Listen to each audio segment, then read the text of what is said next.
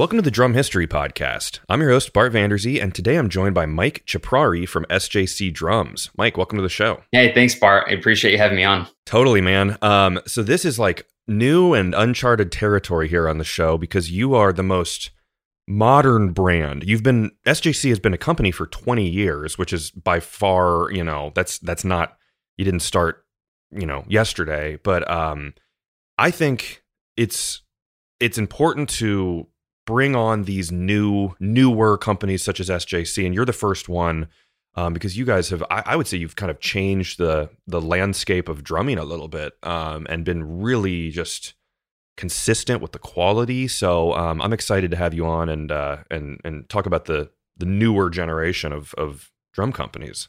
That's awesome. Thanks, man. Yeah, I, I, appreciate again you having us on the show, and it's that's really special for us to be the the first of the the new modern drum companies, and uh, I appreciate the kind words for sure. Oh yeah, for sure. Um, and I want to thank real quick. I usually do it at the end, but he he really hooked it up for us. Nicholas Angelini um, of Whale City Drums. Um, which uh, he was the drummer for a Wilhelm Scream, which I always loved that band. Um, yeah, dude, Nick. Yeah, shout out Nick. Thank you for hooking Bart and I up. Um, he was at our factory a few weeks ago, and he mentioned uh, that he was talking to you or you know listening to your podcast and stuff. So thank you, Nick, and shout out to Whale City. Nick's a great dude. I love Wilhelm Scream. Love them for the whole twenty years of SJC being a company. And uh, Nick was one of the first drummers to play our drums. So kind of cool full circle moment uh, to connect with him and now be on the podcast. Absolutely. That's honestly that's how I've gotten. I, I, always tell people like when they suggest stuff, they'll some sometimes people say you must get a ton of suggestions, and I'm like, yeah, but it's cool to like.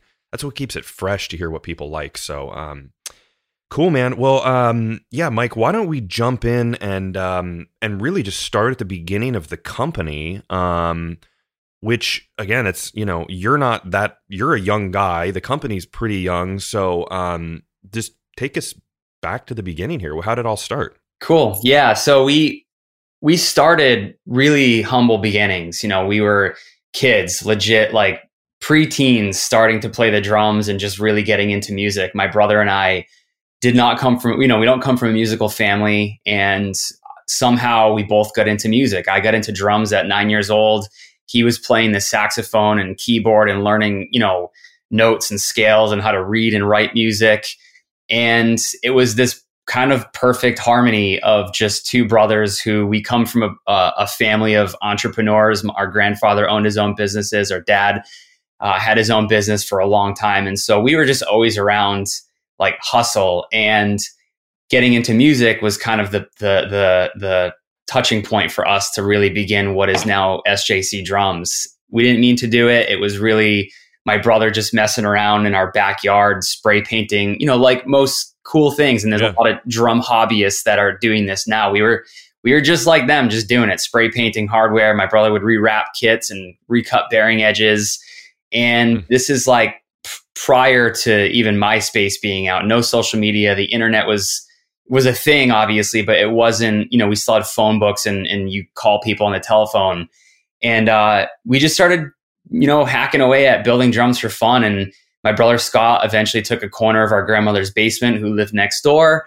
So our offices were in our bedrooms and our workshop was next door. And hmm. we just started hustling, man. Like we would print flyers for our company at Kinko's and like pass them out at local hardcore shows at VFW halls and things like that. And yeah, it was, it is, and always has been all about the connection with the drummer and the artist and what they want and who they want to be and what they want to sound like and us supporting them and making their drum come to life but also just being their friend and making sure that they're covered whether they're in a studio or on tour all the time. And um, yeah just networking really got us uh, started early. I was like 15 just going to shows like i said and connecting with drummers. Now what year what year was was was that you know original yeah was it sjc at that point? And what year was that yeah, it definitely wasn't SJC. It was probably like 1998. I, like legit, like okay. 1998, 1999. I was 14. My brother was 15. Um, just, you know, nothing serious at all. Obviously, we weren't like keeping track of inventory and having accounting. Yeah. You know, yeah. But it, things like that. Like we were just straight up um, messing around. Uh, mostly my brother at that point, but I was out like kind of like pimping out, like, hey, my brother does this. I thought it was so cool. Um, it is cool. in 2000 is when it really started. Like he graduated high school and um, went off to college, and he went to uh, the University of Southern Maine, I think, for uh, for music education. He wanted to be a teacher. Um, Hmm. so again, he was way into. We're very different people. He was way into reading music and learning about bearing edges and different ply configurations. And I was in a punk rock band, didn't know how to read music. You know, learned it a little bit in high school, but um, but I was out there at punk rock shows, like just being interested in what crazy color combinations we could come up with. So Yeah. um, yeah, it was a cool, it was a cool, just uh, fun hobby for for the first you know five or six years. Like 2004, 2005 is when it really started getting serious for us. and that i mean man that like um so i'm 30 so you're you're a little a little before me but that that time there and my brother's around uh in between our ages there where he was playing more in that like hardcore punk pop punk you know era that that was that time Yeah. really i mean that was like a golden time for all of that um so which which i think is you know there's a lot of players of sjc who are in that world so that's kind of foreshadowing but and you said your brother's name is scott correct Correct. Yep. okay cool um all right so you guys are messing around you're building kits for other people right or are you mainly building your own you know your own drums for your own gigs Yeah, it, it got it got busy really fast. Like it was it was just my brother building his own stuff, and and he'd find drums on Craigslist and take them apart and and refinish them. And a couple friends from high school, like his buddy Nick Smith, uh, in high school. Then when he went to to college, he had a few friends that um that that got kits from him. Evan, dude, I remember all these people's names from like way back in the day, and I remember exactly what they got. It's crazy. Um, but yeah, just just for friends, and and I was out there going to Warped Tour, sneaking backstage, like trying to talk to drummers, and we were making drums for all those bands that were that were up and coming, that were eventually gonna gonna pretty much blow up and take and take our name with them. You know, Panic at the Disco and yeah Gym Class Heroes and the Academy is. I was just going to these shows, but then on the other side, on the hardcore side, like Kurt Ballou from Converge got drums for his studio God City here in Massachusetts, and um, Ben Koller from Converge and Streetlight Manifesto, and again Wilhelm Scream. All of these bands were like, you know, I was such a huge fan of these bands, so I would reach out to them online. Um, I'd find, you know, this is again pre social media, so it was pretty easy to find a band's Hotmail G, uh, or Gmail account on their website. yeah probably probably hotmail at that point Yeah, exactly. So I'm like, I'm just blind emailing these people, and they're like, "Oh, that sounds cool. Custom drums." It wasn't like a massive thing back then, especially here in Massachusetts. So Yeah. we just started making drums, and then all these bands are out on the road with an SJC logo that we created to just be like, "Yeah, we we have a business, I guess," and it's my brother's initials, and I thought just putting the oval with a star on it could look cool, and uh, it was all just a happy accident that it that it got that it got serious and we became an actual company. Yeah, that's awesome. So in that time, it just jumped from like, okay, we need to like, I mean, but man, you became a business then. So obviously you're like getting a tax ID number and you're like doing business things where I'm sure at first you weren't like, let's, you know, make sure we save enough for taxes. Yeah, no way, man. I, I didn't even know what to do there. I remember my brother, we, we were both living at home at the time still, and he was at the kitchen table one night and he's like, Yo, you got to help me get all these receipts like Oh, organized and like in a spreadsheet because we have to pay our tax. I'm like, What the heck does that mean, dude? Like, what? And yeah, we, Yeah. we we luckily had a lot of people around us. Again, my family, my dad helped us a lot. Um, my uh, my buddy Brian, who was very involved in the company at the beginning, his his parents owned a trophy, like a, a screen printing and trophy engraving business, so they helped me a lot on on all that stuff, getting a tax ID number and all that. And um, yeah. it was, dude, it, it was and you know it always has been just trial by fire. Learn, mess up, learn again, fix it, and it's just that's how that's how we've done it. Yeah, I mean, I think the the use of all of your circle and your connections is a really important thing where I mean, some people maybe out there may not have, you know, someone to do their taxes and all this, but I feel like if you look hard enough, you can find these connections and it's really important. I mean, you guys probably maybe it's fair to say you wouldn't be here if you didn't have all of those people helping you Dude, a one hundred percent. Even, even legitimately today, like my mom will come in and ha- and help assemble when we have a lot going on to help us get ahead. Or my dad helped us move our factory, and um, you know, buddies from town, my dad's neighbor helping us move. Like this literally happened two months ago, and this is our twentieth year of business, and we've always relied on just people that care about us as individuals and the company to help us. And you're right. Like not everybody has those connections. Um, I'm very, you know, we were very fortunate, and I'm very fortunate to have these people. Um, and it helps that we do something cool where we make drums for rad bands. So like, you know, we can return the favor to somebody pretty easily. Um, but yeah, Yeah. it's you know, it's about just building that network and that circle. Obviously, easier without COVID, but you know, you could go to your local Yeah. coffee shop or make friends. You know, there's always ways to to to uh, trade services or have somebody you know um, do you a favor and you just pay them back later buy them a coffee or something like there's clever ways Sure. to go about it for sure Yeah, and I mean, hard work is at the core of everything. I was thinking about that the other day. I was like, with- just with all of this stuff, it's like with doing drum history for me, and and and it's just like it.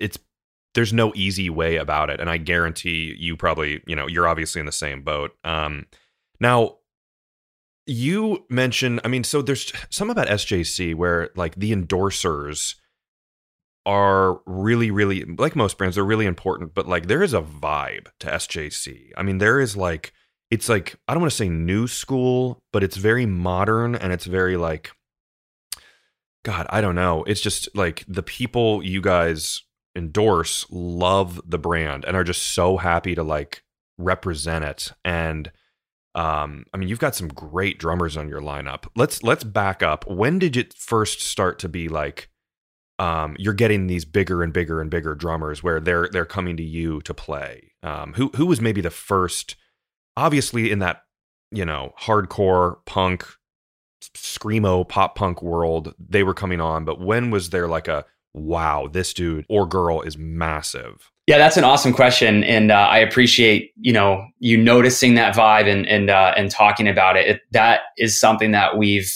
we pride ourselves on from day one. Like i mentioned we we make custom drums and we're turning drummers ideas into a reality that then they're going to go create music on and tour the world and they're going to have their image. People are going to see them and go oh wow that dude has a certain look about his drum set. Like i, I kind of understand that drummer a little bit more and his his vibe and his thing. And that's really cool and that's really important. You know the early 2000s there were obviously only a few custom drum companies out there. And obviously me being a drum nerd i was um, i am and was a fan of all of them of all companies. But something that i noticed that was missing in the drum community was a community. And Mhm. it just seemed like a business. And i didn't want to do that. I always again having a grandpa and my dad running their businesses watching them and learning from them i'm like business isn't meant to be 9 to 5 and business isn't meant to be monday through friday businesses and a family business and being an entrepreneur means you're on all the time and you have to be passionate about it to get through those ups and downs and this hobby turned into a business allowed my brother and i to just not to, to not fear anything and not uh, turn anybody away or, or, or say no. We always welcomed new ideas and, and wacky things like the butcher hoop and putting lights in drums and just crazy Yep. stuff to make it really go over the top. And so all of our drummers that play our stuff now have that vibe where they're just like, yo, I play SJC and it's, you know, the drums sound great and they look great, but the people behind it in the company are what I support the most and that's always been our thing and we've been extremely lucky making friends with with such cool drummers um, from early on and some of the early ones that got us the most stoked were for me it was eric kane from strike anywhere um, and uh, my brother right around the same time my brother's favorite band uh, is the aquabats and we made drums for ricky yeah uh, Ricky Yeah. Fitness of the Aquabats. And we learned very quickly right then. We shipped Ricky an acrylic drum set, and my brother had never seen them. And uh, they were about to go on tour. They weren't on tour for a bit, and then they were going on tour probably, I don't even know what year it was, maybe like 2004. And uh, shipped him an acrylic kit. My brother's so stoked he's going to see him in Boston playing this SJC kit we made him. The bass drum broke, so, uh, shipping it to California. So god my brother had Ricky um, like basically tape the drum shell, play the first two shows of it because they drove to like Milwaukee, and then their second show is in Cleveland, Ohio, at the I think Agora yeah. Theater. Is that in, is that? In- yeah, yeah, that's yeah. They yeah. they played there, and my brother and I overnighted a new bass drum shell, built it, threw it in my van at the time, drove out overnight, and brought the, sh- the drum to them. And we went on tour with the Aquabats for a week. My brother ended up doing lights for them, and they slept over our house when they played Boston. So that's awesome. We realized then, like, wow, dude, like we just hustled and and it was fun because like we got to see the Aquabats for two weeks and they slept over our house. But like, wow, that reward was really cool. And that band will will always talk about that. And we just learned very quickly, like, all right, you, we, we're not just going to make drums for people. We're this is cool, man. Like we're friends with like the whole band now, and this is rad. Let's see how many bands we can make drums for. Um, and then it really blew up for us in uh, 2006 when Panic at the Disco played on the MTV Video Music mm. Awards. Um, I was in a band touring at the time. I, I ended up having to leave the band and I dropped out of, high, of uh, uh, college um, to focus on the company 100%. So it was, it was like 2005 going into 2006. That was like, all right, this is full time. Um, we're, we're moving out of grandma's basement. Let's do this. Yeah. God, that's awesome. I mean, you got to go for it. You got to go um, all the way. And it obviously worked out for you. I mean, that's. That's crazy. I can't imagine seeing it on TV. I've heard some other people say, like, man, for us, a big moment, like GMS was like to see it on. Um, they were like, we saw recently a GMS kit on a um, uh, Miles Davis documentary, and we were like, "Whoa!" And it whoa. continues to happen like that. yeah, dude, that's so cool. Yeah, I man, I, I would be stoked to have our drums on a on, a Miles Miles Davis uh, documentary. But um, yeah, Panic, yeah, cool, man. It like we, I'll never forget that feeling. We were watching it in in our parents' living room, and uh, literally across across the backyard was our grandma's house, and we're watching the MTV VMAs, and there's the drums we built right next door uh, it felt really cool. And, and our, our whole family was supportive. You know, as we grew and more and more drummers were on late night TV and stuff, like I kind of lost track of it. But my grandma would always text me. She'd be like, hey, turn it on. You know, your drums are on TV. Or like somebody would send me a screenshot. It's really mm, cool, man. really gratifying um, thing for sure. That is awesome. Now, you kind of mentioned before about doing cool kits and stuff and unique stuff. You guys do some of the most, I would say, you do the most out there. I mean, you obviously do very classic, just awesome, you know, drum sets, just great drum sets, but you also do some of the most unique, extreme, like out there kits I've ever seen. And the first one I remember seeing that I feel like was just like a social media thing for me that I saw was the golf one, where it was like there was like the the little hole on the side and it had like a golf ball and it was like a green I just remember seeing that on um, Facebook or Instagram yeah, or something. Yeah. and it was just like, I mean, but that's, it's not like clickbait. That's the wrong word, but it's like you get people to notice you with this crazy stuff and then they realize, but you have like a foundation under it of really cool drums. Cool. Um, what talk about that? You're you're just you're the the super out there stuff. Yeah, we love doing that stuff, man, and we we we pride ourselves on everything and the drums that we build that are classy. We always want to put a little bit of a modern twist and have modern and, and vintage kind of meet in the middle and merge in the middle for a for a really awesome drum set. And we you know most of what we build is that. There's a there's a lot of satin stains going out. There's a lot of 60s oyster you know there's there's certain trends that we hit back in the day it was yep. the glitter stripes um, you know and we'll we obviously build what the customer wants and you know, social media can be awesome, but it, it, can also be devastating when you see somebody negatively talking about your your passion. But it's like sure. people got to remember, like, yo, we build what the customer wants. We're not we're not just there at the shop every day building what we want and sending it to customers hoping that they like it or they'll buy it. So yeah. when we have an opportunity, you know, such as NAMM or for an artist like Panic at the Disco or a, a bigger band that allows us some flexibility in the design, we like to flex a little bit. And so when the Warped Tour was happening, there was a lot of bands on the Warped Tour that would have this kind of silent battle of who's going to have the most epic kit this summer. And so, yeah, we built we built some wacky stuff, you know, and within our little community at NAMM, you know, Truth or whoever it may be, there was this little like who's going to show up with the most epic drum set at NAMM. Um, so we'd always go nuts. You know, we've built drums that look like the DeLorean with a flux capacitor and doors that open on the side of the bass drum. And yeah, that can definitely be seen as tacky or corny, but we always we always pride ourselves in making it an actual drum set still. This thing can go on tour. It sounds sure. great. You can tune it up. We built a drum kit for a day to remember that looked like acorns and it had no bottom head and they were literally sculpted from like an eight inch to at the bottom, to, you know, yeah. 12 inch diameter with big hoops on it that had, you know, fake acorn texture. Um, but the drums still sounded great. Um, oh, and it's the cheeseburger. yeah, the cheeseburger for, for Max Sabbath. Like it's easy to make that sort of stuff and make it look cheesy, but we our our builders here in Massachusetts are so talented and able to take those designs, that back of the napkin drawing that I had with the with the artist, and they're able to turn that into a reality where it's like, whoa, like that's a work of art. That should go, you know, that should go either in a museum or like that that drummer is going to have that forever, and they're going to stack it up in their house when they're done when they're done touring with it, and that that's really cool. And and yeah, you know, every now and then we love kind of flexing our muscles and, and, building some really cool stuff that people just aren't going to expect, especially the, yeah. the nostalgic stuff. I love, I love taking something from, you know, the 80s or, you know, a TV show, or we built a Mario uh, kit that yeah. the Mario tubes, like stuff like that. I love. That's awesome. What would be your number one favorite crazy custom wild kit that you've ever built? Oh man, um, they're all like they're all like little children to, to me, the guys that build them. So I can't I can't truly pick a favorite, but if, if I were to have to say, yo, number one, this is my favorite design and the the result is my favorite, it would have to be, and it's not even that crazy, but it would have to be the the first Woodburn drum kit we built. It mm. was uh, it had tree like tree stumps and an owl wood badge, and it had a bunch of just carve like line carvings to make it look like a like the the rings on a tree really nice walnut to like a golden ochre fade.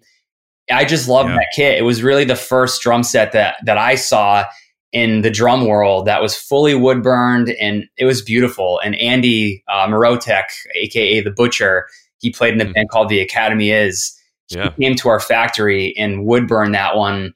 Um, and I did all the vertical lines on it. And it was just, I don't know, it was a time in the company that I was just like, I felt so passionate about what we were doing and I was really feeling the momentum. And it was just something really fun that I never thought we would do. And it just, again, turned out beautiful and it turned a lot of heads. Uh, we brought it to NAMM and um, people loved it. We ended up getting that one up to the drum center of Portsmouth up in New Hampshire. And now a customer in Canada has it. So mm, that'd be my favorite awesome. for sure.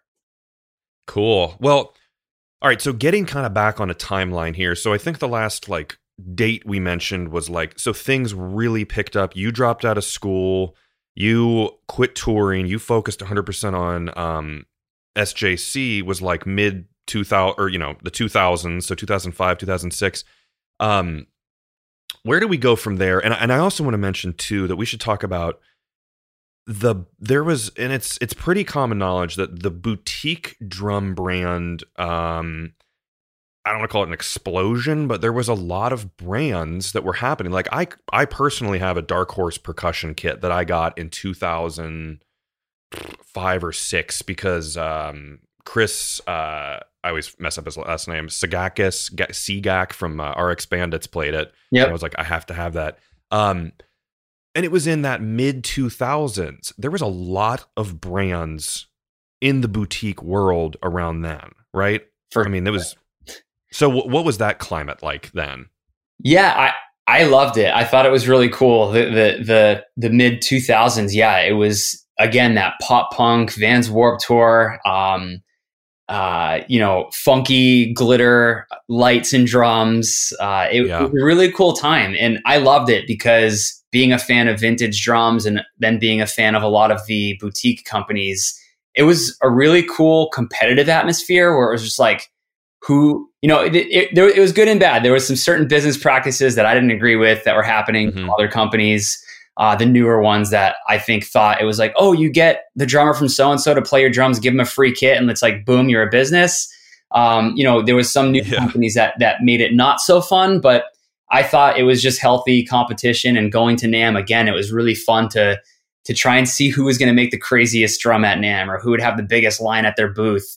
Um, and, and it was just healthy competition. And behind the scenes, we're all friends. Like I, we're, we're friends with all the other companies um, yeah. that are out there. And I loved it. I, I loved seeing what people could come up with and what creativity, um, you know, and, and what drummers could come up with. It was really pushing the limits of of drums as a as a instrument. Yeah, I mean, and you're obviously a pretty humble guy, but I'll say it out of like Shine, Truth, Dark Horse, um, obviously SJC, like you, I mean, you guys really kind of pushed your way through and were more or less, I would say, if there was a competition, you would maybe be, you know, you could take the claim of being the, the winner of the of working your way through the the 2000s. Thanks, man. And really coming out on top. I mean, they're all still great, but I'm sure. Um, but I feel like you guys sort of, I don't know. Um, you know what, though, man? I, I appreciate you saying that for sure. I mean, in, where where we are now, we're definitely busier um, than than a lot of the competition, which is which is a good thing and something that I'm really proud of, but is also really hard to accomplish. And yeah, anybody totally. that builds drums and anybody that has a shop at home um, knows how difficult it is to do your your your passion and want to make sure that the drummer that you're building it for is so stoked but you know every drum builder is a perfectionist and has some sort of OCD yep. about something and it's really difficult to make all of those things connect. And then you add you know suppliers and uh, employees and taxes and all that stuff on top of it. And it's really difficult. In the the one of the main reasons we were able to succeed in those early days back to what we talked about at the beginning of this was our connection and our hookup and our network that we had here at home where we weren't paying rent for the first seven or eight years. My brother and I weren't mm-hmm. paying each other because it was like we're just working other jobs to basically buy parts to do this. It's a hobby. And we had a we had a massive head start on a lot of the people that you just mentioned. Um, and we had a massive head start on a lot of the brands that exist now where like we didn't have any expenses for the first say decade of the company and that really gave us a footing to to build this amazing foundation that we can that we can really catapult ourselves off of. Yeah, and I also want to say that like I said, I have a Dark Horse kit. I don't want to alienate anyone who has like a Shine kit or a Truth kit because like those are all amazing brands. So everyone who has those drums, you know, you should be proud because they're all they're all good drums. Um, oh do you guys use um so are you keller shells i would imagine yep yeah we're majority keller um keller makes a proprietary shell for us right now yep. that we call our m5 and uh, we've we've dabbled in making our own stuff we we have some of the equipment to do it you know we wanted to really go full on and make our own shells but gosh what a what a what an additional business that would have been where we don't have the resources to really to really make it happen. So yeah, Keller, you know, and Keller's great. They've been doing it forever. Oh yeah. And um again, yeah. with them making our proprietary shell, we're pretty confident in in our in our decision. And I would I would recommend, like always, to people go check out the Keller episode because multiple times on the show we have busted the myth of they're just a Keller Shells company because oh, that's so not true. Because we've talked about it multiple times where Keller makes proprietary shells for people like I've bought a Keller shell and I made a snare myself from like um drum supply house or whatever. It's totally different from Keller providing shells to companies um like you guys. So Keller is awesome. Yeah, I love I love reading stuff like that online. It's they're just cake decorators or they're just whatever. It's like, dude, like I okay, like those people I'll never con- I, will probably never convince. I hope that our actions speak louder than words and they can just see that we're just we're more than that, but it's it's very difficult to be running and operating a business such as a custom drum company in the territory that we're in, you know, like the acoustic drum market is not growing, you know, electronic drums and other things are are making our little niche market not expand rapidly um, to then start making your own shells as a very young company is hard, man. And I give prop oh, yeah. all of the companies that are doing it. You know, obviously DW makes their own shells, all the big guys do. I was really excited when C&C started, you know, pressing their own shells. Bill and uh, the guys over there do an incredible job. It's just it's a it's a totally different business to run, and we were having a hard enough time operating just building custom drums using Keller shells uh, to throw an entire new uh, you know, process, not just one little step of a process. Like that's a big deal.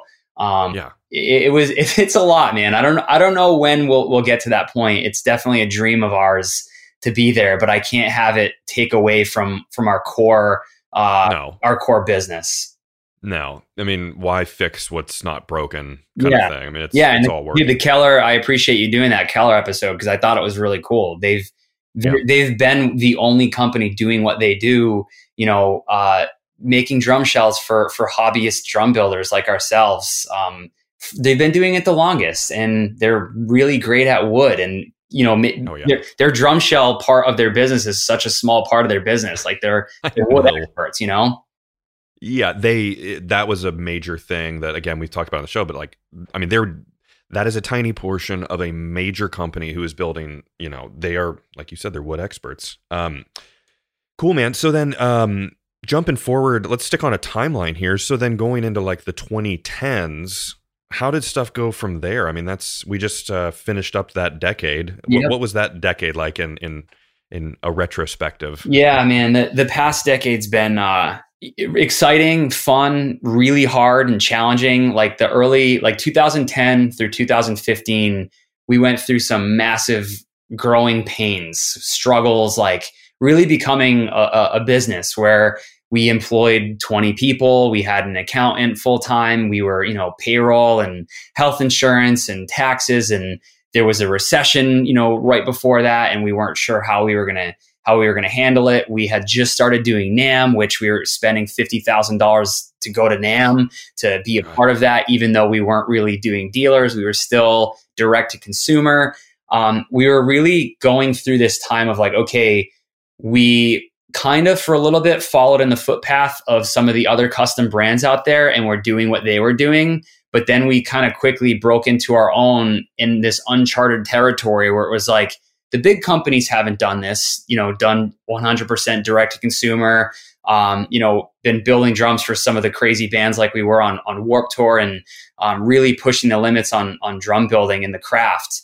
Um, it was, it was really hard, man. And I, I, I dealt with some tremendous stress, um, you know, not being able to pay bills and, and having um, a lot of expectations out there where social media was huge and people uh, thought we were this massive company where at that point we had you know had to do some layoffs and and it was like like a dozen people everybody wearing 20 to 50 hats and running around like crazy trying to exceed expectations of our drummers and you know hit deadlines and it it was really hard. My brother and i split up at that point um, went through a really really terrible um, family dynamic um, really you know circling around the company. It was hard man. It was like uh, I, I i would not want to go through it again but i'm glad that i did do a lot of the things that um, i'm glad a lot of the things happened the way they did um, because it made me realize certain things over the past few years. And i'm so grateful for what i have now that sjc's kind of come out of that um, in full circle. Like i'm able to uh, be way more grateful for the things that we've got and my family dynamic is a lot better um, because of that. So it, it was it was a tough decade for sure but 2010 through 2020 um, we built some of the craziest stuff and we were really building that foundation of what sjc is now um, externally it it, uh, it was really cool but internally it was extremely hard Yeah, yeah, I'm sure. Working with family, I mean, you obviously love your family, but like that's got to be I mean, there's got to be something to that of like you you you almost can't get in fights with people the way you do with your family because you're so close to them that you're like you, Yeah. you know they're not going to Yeah. let go. I see you can almost just like lose it in a certain way with your family that you don't with yeah, you lose it in a, in a in a split second and in a different way you would with anybody else. And um, I hate that. Like I'm so I'm not proud of how I acted and the things that I had in my head and the way that I perceived certain things. But I was a you know I still am a kid. I was you know it was it was hard, man. My brother and I were so young, like mid twenties. And we had grown this company to a pretty sizable business with, again, 20 or so employees. And there was a lot of pressure on him, my brother Scott. There was a lot of pressure on me, and um, I can't speak for him, but I definitely didn't uh, respect and appreciate the things that he was doing for the business. I was just so concerned with my world in the business and being stressed about artists wanting, you know, crazy drums in like a week. And I'm like, gosh, like, yeah, I want to say yes, and I'm gonna say yes because this is a huge opportunity. But here I am handing it over to my brother, and he's just like, "Oh my god, dude, what the what the heck is going on? I, I can't do this in a week." And I'm like, "Well, I said yes." Um, so you got to do it. You, yeah, it's just like kaboom, you fight, and then you know a lot of the employees were were just buds from town or guys in my band that were working essentially for free, and so these little uh, these little cliques were formed and it was like well we don't like scott because scott's fighting with mike and i'm like cool these guys have my back and i'm a kid again. So i'm like yeah my brother he's a jerk whatever. You know it was it was a lot worse than that and i'm i'm, I'm ashamed of a lot of the stuff that went on but we dude we we fought like because we were kids we were just little little little boys like teenagers preteen yeah. making yeah. drums and like trying to be cooler than the other or like it was perfect harmony for so long and it worked and it built the business up because we had two uh, stubborn um, workaholics, you know, behind the, the driver's the, the, the, driver's seat. But at, at a point, it was enough is enough, and we took some time apart, and I'm I'm glad we did. Yeah, I mean, you know, at least it's all private, and you didn't uh, air your grievances on national television. Um, for everyone to see. Yeah, you're right. Maybe maybe we didn't do that. That was no, I'm kidding. So we should talk about that. So you were on the sh- the TV show The Profit, which I remember seeing it um, on TV when it was live. I mean, this was what year was that?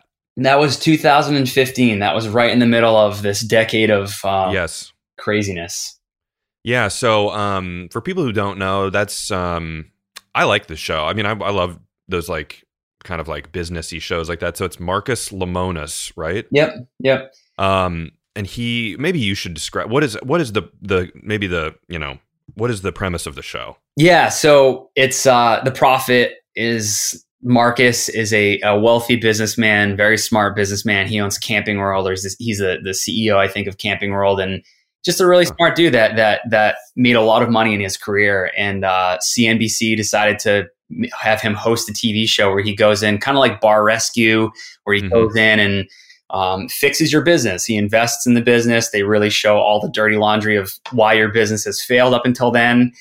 And he goes in and, and gives his expertise and, and a check to hopefully fix your business. And I, I'm I was such a huge fan of that show and Shark Tank and Bar Rescue because being an entrepreneur, I loved watching behind yes. the scenes of what other entrepreneurs were doing, what they were doing right, what they were doing wrong, what these people implemented into their company that helped fix them. It was like it's like it's like man, this is like going to college right here. As I'm learning mm-hmm. learning like in real life. And so we applied to be on the show because as I mentioned in 20 2010 to 2013 was there was a lot of turmoil inside the company like where are we going to go what are we going to do are we going to be a company how are we going to sustain and that was right around when my brother and I were were going our separate ways. And um, yeah, I applied to be on the show because I needed help, and I had I had I had put a suit on far too many times and gone to the banks asking for a loan and asking them to believe in the company and having them all be like, "Your company is awesome, and this sounds so cool, and your business." Your business presentation is the best we've ever seen, but we can't give you a loan because you have no history we never had a history of having a loan. We never borrowed money before. So, you know, a decade into having a company without without many assets, we didn't own a building, we didn't have a ton of equipment. You know, we're drum builders. We've got a bunch of inventory, some table saws, and custom router tables that we built. You know, we didn't have a lot.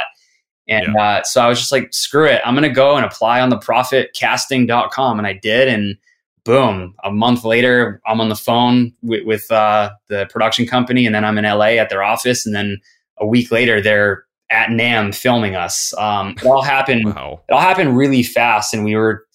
I had a ton of plans. I used to drum tech for Rancid, and uh, I was supposed to go to Japan and all these tours with them. And CNBC was like, "Nope, you can't go anywhere because we're going to show up at your shop at any time in the next three or four months." Yeah, that was a wild experience. There's so many things like about that show that are. Um, it's it's got to be weird to have someone all you know all up in your business.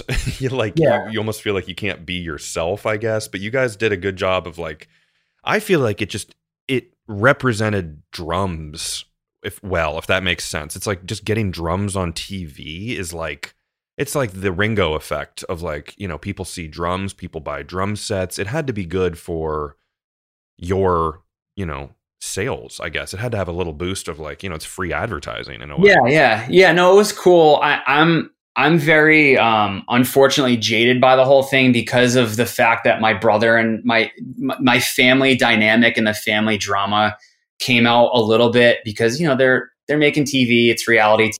They wanted to get some of that, and that's a that's a it's a great story to tell if you want people to watch it. But unfortunately, it kind of took away from the craft and what we were going through, and and um, really trying to focus on growing the business. And uh, like I said, I became a little bit jaded because um, people people took sides, and um, you know I'm not mad that they did, but um, I got like hate mail. I got a lot of stuff. Uh, uh, wow. You know, people that were like, "You push your brother out" and all this stuff, and it and it made it really difficult to um, to focus on the business because I was going through a lot of emotions internally with my family and things like that. I hate that people saw just 45 minutes of like you know at that point 30 some odd years of our life together.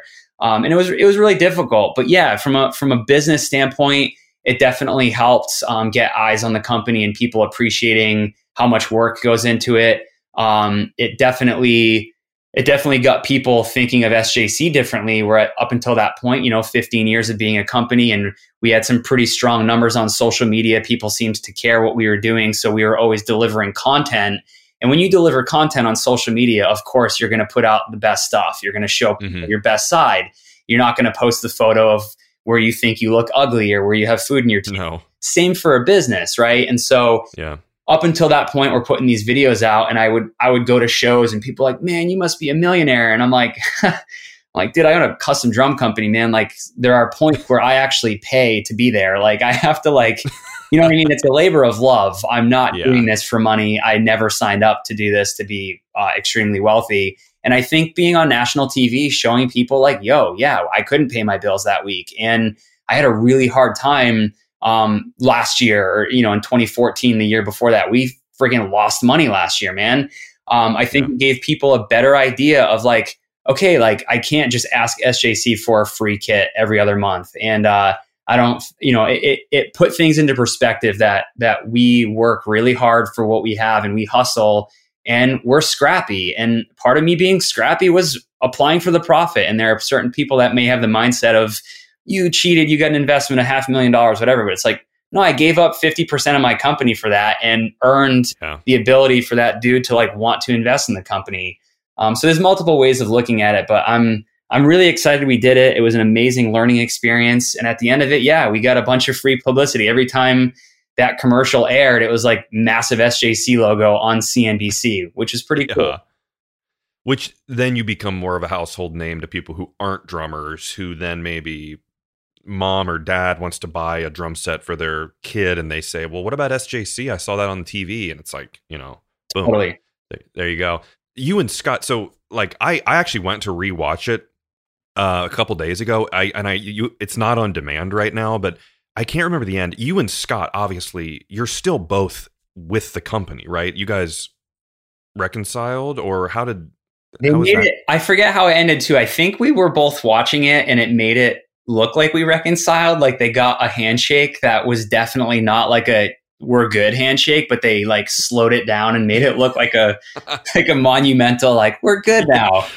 Um, yeah, hands connecting. What they showed on TV was definitely not like this is good. Like when the cameras were down, like Marcus told the cameras to stop rolling because it was so awkward at times. Um, oh boy. We didn't know we were. I didn't know my brother was going to be on it. He didn't know. They basically showed up at his house and like started filming him. Um, so it was really weird for both of us. But uh, to be honest, like we're really good now, and that was one of the, one of. It wasn't the thing, but it was one of the things that we were able to laugh about.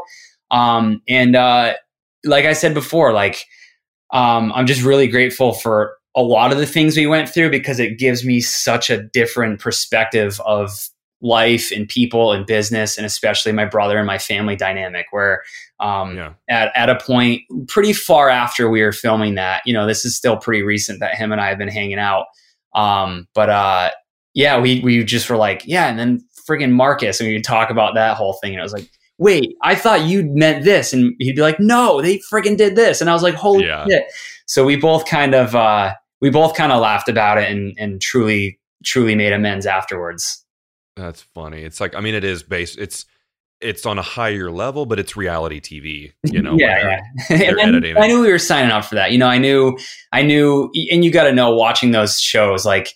You, it's easy to get sucked in, but you're like you're watching an hour long show, which is really 37 minutes with commercials, you know, whatever that is and they filmed over probably six months to a year and they're cutting oh down God. hundreds of hours of footage to the best 45 minutes of like you know gut wrenching yeah. or emotionally driven uh, impactful tv yeah. But so now and i should know this but is scott are you guys is it just you? Is scott not with the company now? So it hasn't been made public and i'll say it here first but yeah wow. he, he's he's uh he's he's back in and he's kind of being oh, staff watch right now where he's just like dude i just want to friggin build drums. And um yeah we're trying not to make a big big big deal out of it but i'm gonna openly talk about it um and it's wow dude it is it is effing awesome it is like that's awesome 20 years and i feel like i feel like we both know so much more now and we appreciate each other so much more now and it dude it's so fun it's what it should have always been um, and I'm so scared. Uh, no, I'm not scared. I'm like, I'm like, because I know how delicate and precious it is now. Like, uh, yeah. I'm like, yeah, I don't know if this would have worked this way when we were 20 years old. We have such a grander view of life now um, in business together, and it, it's just cool, man. Like my mom, like I said, is helping out. Um, it's just it, it's put a lot more fun and a lot more passion back into it for me because, like I said, I got not just from the TV show, but I got jaded of just business, um, which is very easy to do. As many of the hobbyists, uh, whatever you are, drum builders, whatever, hobby turn into business. It's easy to suck the fun out of it, but it's been really cool, man. Yeah, I mean, but that's classic uh, drum and cymbal stuff where two brothers work together and then they split apart. I mean, that's Paiste, that's Zildjian. I mean, that's yeah. uh, that's you're you're keeping true with the tradition of drumming and and yeah yeah and you know like like i said it's it's a it's a delicate thing and i think we both know and understand and respect that where it's just like for a family business to blow to to blow up not in a good way you know our, our brand kind of blew up but then we blew up internally not in a good way um, and split in such a tragic way and then it was aired on national tv um, for a family business to go through that and then kind of come full circle and be um, back. You know, that's why we're not talking about it a lot because we don't we don't want to um, not necessarily we don't want to jinx it, but we just we want to just kind of enjoy. Uh, yeah, like definitely. just behind the scenes, like yo, like we're not making a big deal out of this. Um, and it's just like really, we're really lucky that we went through all that, and it's like we're back together, like we're back to where it started and where it should have, where it should be. Um, and I'm very thankful because a lot of family businesses don't get that opportunity. You know, you, you get too old, someone, you know, when you get older, someone gets sick or something happens or someone goes off and does another business. And we're, we're very lucky to be back together. Um, yeah. It's cool. Oh, it's your family. I mean, that's, I'm good friends with my brother who's a couple years older than me. And I, I couldn't imagine, you know, I mean, that's awesome. Congrats. Um, now, I want to talk about someone who has probably been, I'm assuming, one of the biggest, um, just has to be a uh, little bit of a boost for your business, which is uh, Josh Dun from um, 21 Pilots. Because, I mean, man, he, 21 Pilots is a, such a massive band, but that is like, again, it's the Ringo effect where people see him playing it and God, that has to be good for you know getting the name out there. He he has yeah. done done good for your brand. A hundred percent, man. And we didn't know it. Like a lot of the band, mo- most of the bands that we work with um, were the, the bigger ones were not big when we started working with them. Again, back to Panic at the Disco and Gym Class Heroes and all those bands that were that were massive back then. We just started building drums from, and we're like, yeah, this the drummer's cool, the band's really cool. We see some momentum and 21 Pilots is was that. It was like I met uh, my buddy Rico. Um, I was hanging with Rico. He was drum teching for a band, and we were talking. And he was like, "Hey, this is band from Ohio, Twenty One Pilots. Like they seem like they're gonna they're getting some traction. Like the drummer loves acrylic stuff, and he wants to build his own drums. But you should you should talk to him." And he linked us up, and Josh and I talked, and he was like, "Yeah, I was actually thinking about building my own kit." Um, but yeah, I've heard of SJC. Um, I actually have a kit. I bought it on eBay. Let's let's do it and we built him a, a blue acrylic kit. And it seemed like a month later, they're on the MTV VMAs. They're just yeah. blowing up. They're massive. And Josh is one of those extremely charismatic guys behind the drums where he's super likable and he's soup he plays with such enthusiasm and in such a such a cool way it makes you want to play the drums. And their music is obviously really cool and catchy and they just they hit it and they they blew up. And Josh Dun has become a household name in drumming which is so cool for him and for them and uh, for us to be a part of that and to to really genuinely become friends and like drum partners with Josh before they were huge was really awesome because we have each other's backs in a different way now where it's like yeah dude like we we you, you know he knows we like him for him and not because he his band is massive and he knows that I have his back no matter what yeah and uh yeah, yeah dude we we do a lot of Josh Dun product. He's got a signature kit. He's got he's had a few signature snares by now.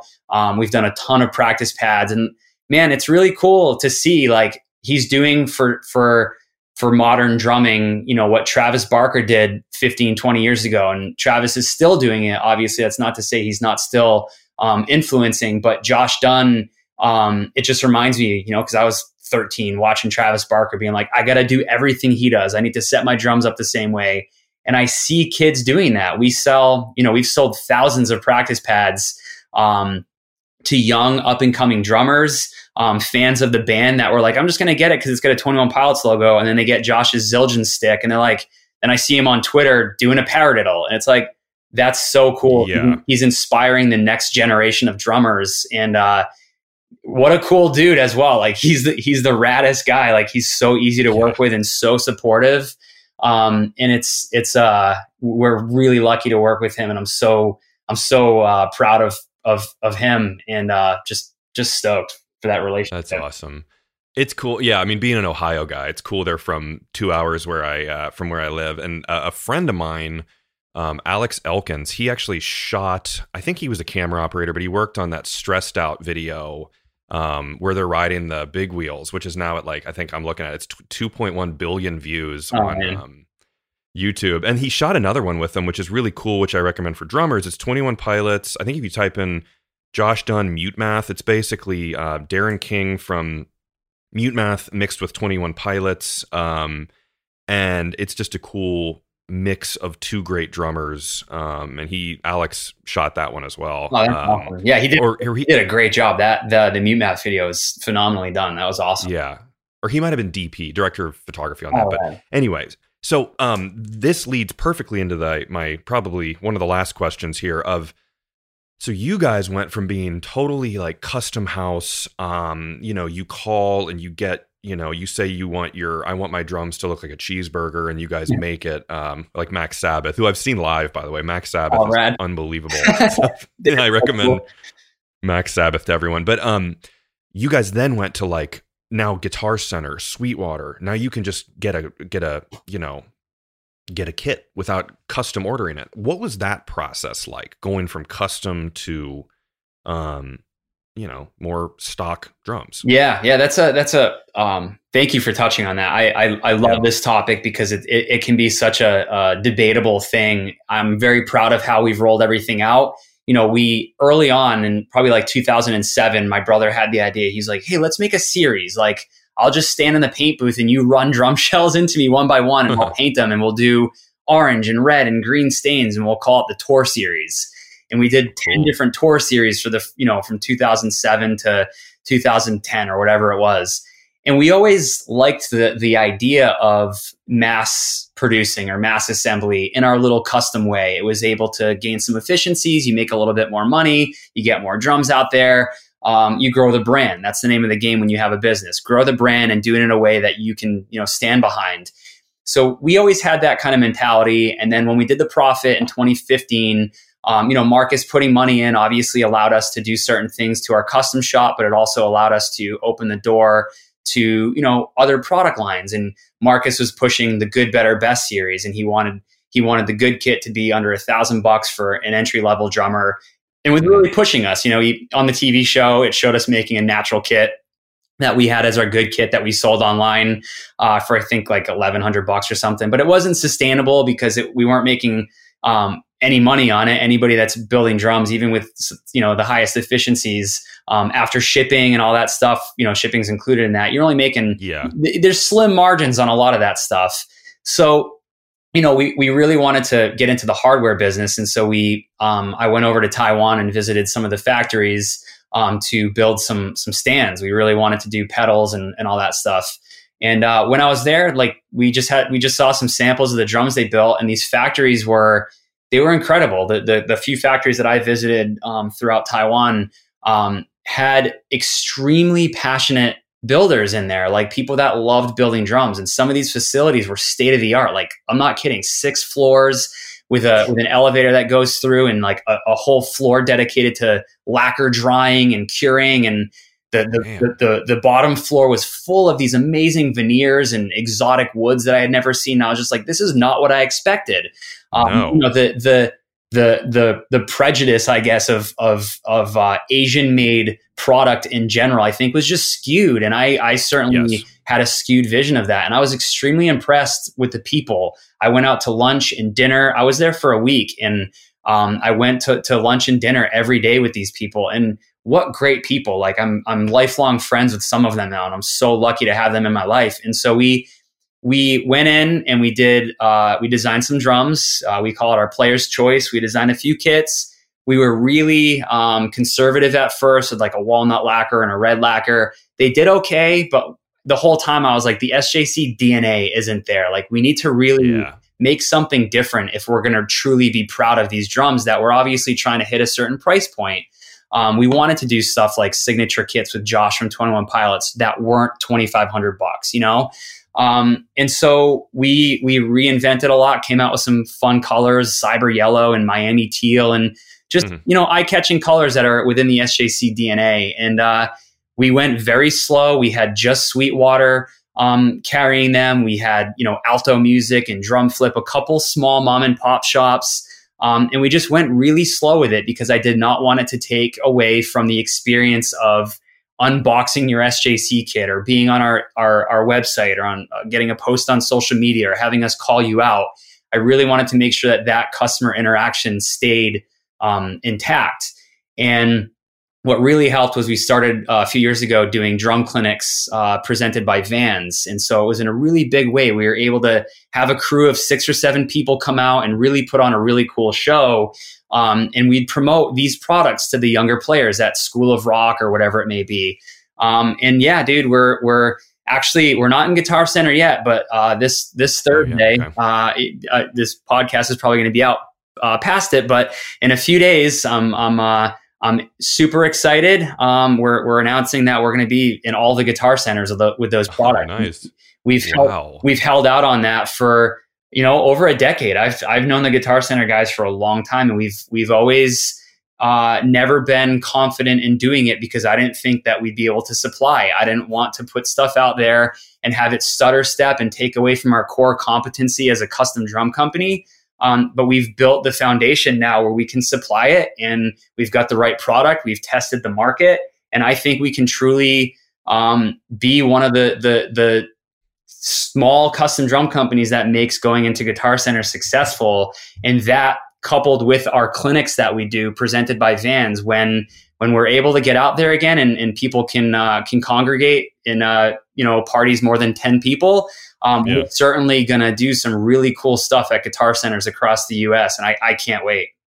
That's awesome. I think you're smart to be, I guess, cautiously optimistic is a good word for it, where you're like, you're not jumping into anything. So that's that's awesome. I can't wait to to see that. And um, thanks, man. And we're, we're lucky because the, the GC team um, gets it. Like uh, they they I, they've known it. I've I've always been really upfront in in business, and I've always just told them my fears and why we didn't do it and they get it. So we're starting in like 20 store, maybe a dozen or 20 stores, a few SKUs. We're to test it out in their market. We're to same like we always do. We're to go get on top of it. When we started producing drums in Taiwan, I made a video, threw it up on YouTube, and I was just like, "Hey, SJC is is producing drums in Taiwan now. Before anybody, you know, uh, uh, throws us under the rug or says that we're selling out, here's why, and here's what it's going to look like." And I went to Taiwan and I visited the factories and everything that I just said um, to you I, I, just was way upfront with it, and I'm, I made the yeah. video about GC, and I'm, we're going to be very transparent in everything that we do because um, I know there can be some negative um, connotation associated with going with a big box store. Uh, but yeah, sure. I, I, feel I feel very confident that we've we've done the right steps, and uh, we're gonna open it up slowly and I know, keep it sustainable. So I'm stoked. Yeah, I mean, I think a, a good the, the flip side of looking at it is now you're giving the you're giving a young kid who cannot afford a you know a pro drum set is typically two thousand three thousand dollars a kid can't afford that but he loves josh dun and he wants to play like his hero. So now he can actually go save his money work all summer and buy a drum set that his hero uses. Um, and that's sort of a you know disney movie version of it where the Yeah. kid is working and buying it but it's it's cool and it makes it more accessible. And i would say also that i think the keller shells thing and the taiwan um, you know it's lesser in quality. Ron Dennett really set me straight on that on an episode where he said no no no no no. It's not lesser quality. I've been there. I've been to the factories. And you're saying the same thing where it's like these are high quality drums. Um it's it's not a you know it's not a bad thing. It's a good thing. It's just making it so it's more you can they can do this side of the business for you while you f- keep focusing on your you know core competency um so Totally. i'm that stigma's being being broken a little bit which is great Yeah, yeah, and and and again, we're we're we we're we're walking in paths that haven't been walked before. Where you know we've been direct to consumer, bringing Sweetwater in. They were a little bit hesitant, like, "Hey, you guys are going to still sell direct?" It's like, yeah, you know, we that's our core business. We have to be able to take take orders directly. Um, we're, we'll certainly be fair and and and not take business away from you. But if a kid calls us um, and hasn't you know talked to Sweetwater or been to GC, you know, we we have to be able to continue to do that, and we've um, everybody's you know everybody's aware of it and it's it's different. Every other business has been like yo we're in guitar center and we do all the brick and mortar stores and we don't even we don't even have an e-commerce platform. We don't sell direct. So